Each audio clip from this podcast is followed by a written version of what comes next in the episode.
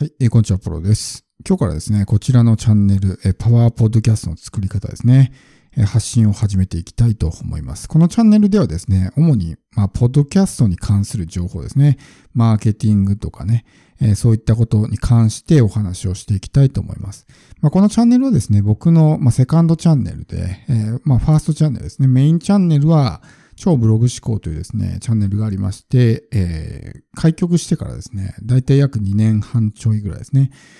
経ちます。で、そのチャンネルではですね、まあ、マーケティングビジネス、マインドセットとかね、成功法則とか、まあ、その、えー、人生にまつわることとかね、まあ、様々なテーマについてお話ししてきたんですけど、まあ、このチャンネルではですね、ポッドキャストに特化した内容をね、発信していこうと思います。というのもですね、まあ、僕がずっとこう、音声配信をやってきて、まあ、おかげさまで僕のですね、ファーストチャンネル、メインチャンネルの方も、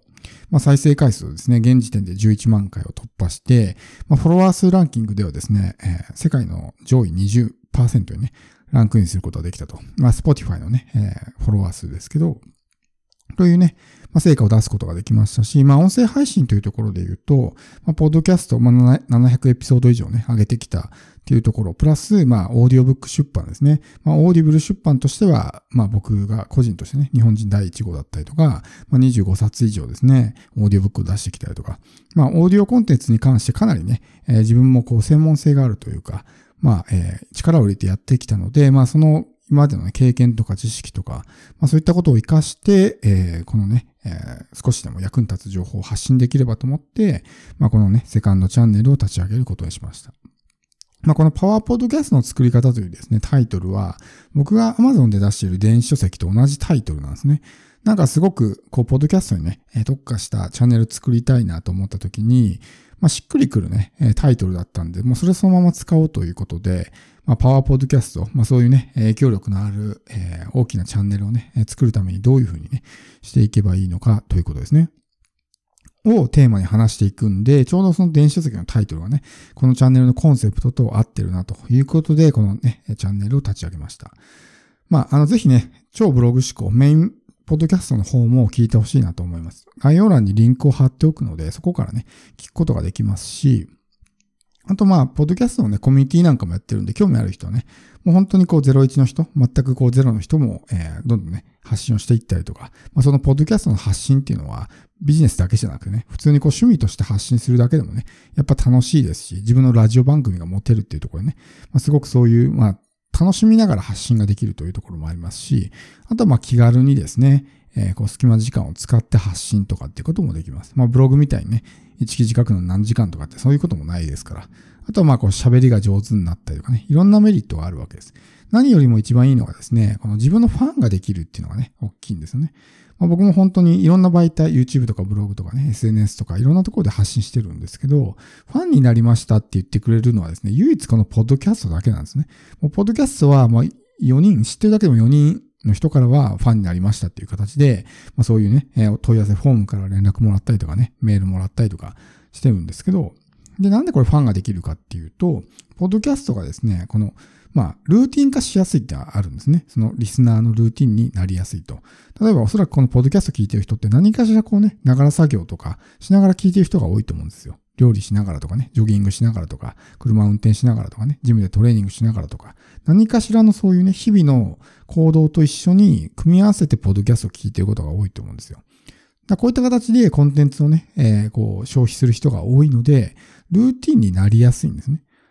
だからルーティンになるってことはもう習慣的に自分の発信を聞いてくれるわけだから、まあ、それだけファン化もしやすいということですね。なので、ポッドキャストっていうのはすごく集客とかね、マーケティングにまあ、めちゃくちゃこう、えー、効果があるというかね、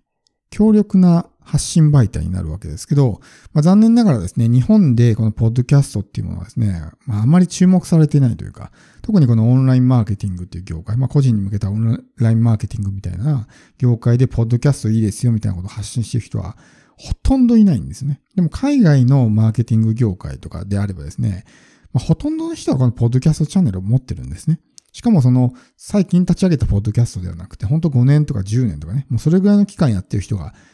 非常に多いと。でも、ポッドキャスト持ってない人の方がむしろ少ないんじゃないかなと思うぐらいなんですね。そういう、まあ、ね、名の知られているマーケターとか起業家とかね。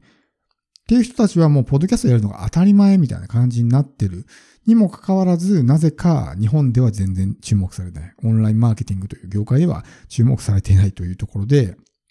まあちょっと歯がゆさというかね、そういうのもあるわけです。ポッドキャスターとして。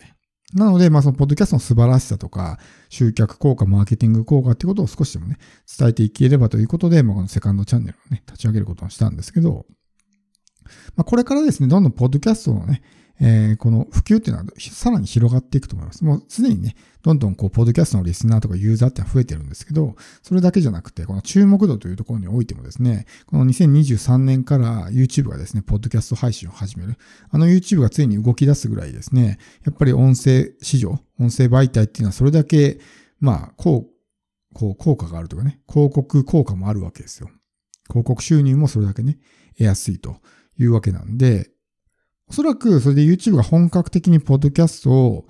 配信するようになると、こぞってみんながね、ポッドキャストいいぞみたいな感じで始めるようになると思うんです。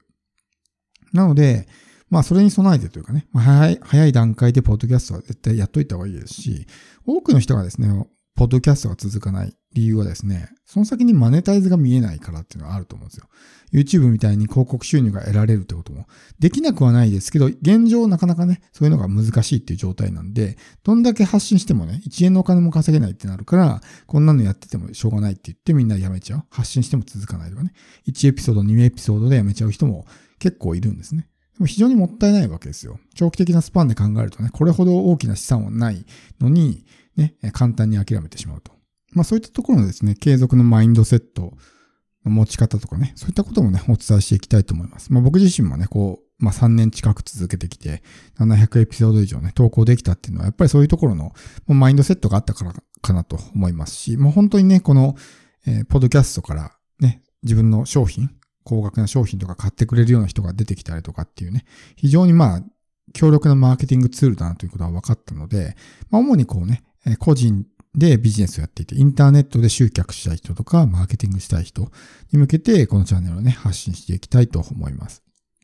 まあ、ポッドキャストね、知られてない情報がたくさんあるので、海外とかではね、結構当たり前に知られてる情報がいっぱいあるんですけど、日本だとね、そういうのを調べても全然見つかんないとかってありますから、そういうの、海外のね、ポッドキャストの情報とか、便利なツールとかね、そういったものもどんどん発信していきたいなと思うので、まあ、ぜひ興味ある方はね、フォローしてもらって、できればこうメインチャンネルの方と合わせてね、聞いてもらうといいかなと思います。で、こっちのチャンネルに関してはですね、ちょっと配信頻度はまだ考えてないので、やっぱりちょっと僕もいろんな媒体で発信してる手前ですね、なかなかここのチャンネルにどれだけ時間が割けるのかってわからないので、まあ更新頻度はできる限りね、あんまりこう、間を空けすぎないようにはしたいなとは思うんですけど、メインチャンネルのようにですね、毎日配信とか、っていう形で、もう毎日のように上げるっていうのはちょっと難しいかなと思うので、まあ、メインチャンネルよりは更新頻度は下がるとは思うんですけど、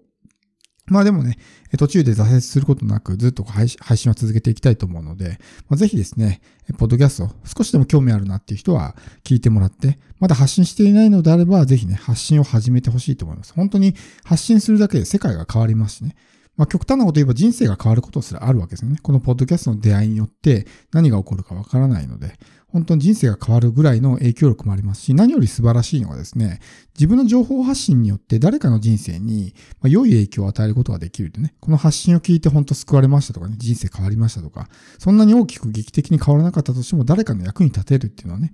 仮にそれで1円も稼げなかったとしても、そこにね、それだけの価値があるというふうに考えると、ポッドキャストのね、持つ力の、まあ、大きさというか影響力の大きさ。仮にそれがたった一人であっても、誰か一人の人生をね、変えることができるっていうのはね、すごく、まあ、価値の高いものだと思うので、それができるのがこのポッドキャストですから、まあ、ぜひぜひね、少しでも興味があるんだったらぜひ始めてもらって、ただ普通に始めるだけではね、なかなかこう、アクセスが増えない、再生回数が伸びないとかね、チャンネル登録が増えないとかっていうふうになると思うんで、そのあたりのテクニックとかノウハウとかね、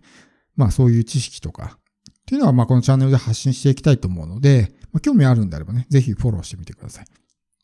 今回はね、初めてのエピソードなんで、こんなちょっと概要みたいな感じの話になるんですけど、まあ、ポッドキャストを使ったマーケティング集客、ビジネスとかね、ポッドキャストチャンネルの作り方とか、まあそういったことをね、メインで発信していきたいと思うので、まあこのオーディオコンテンツに興味ある方、まあオーディオブックのね、ことに関しても発信していきたいと思うので、興味ある方はぜひ今後もね、聞いてもらえればと思います。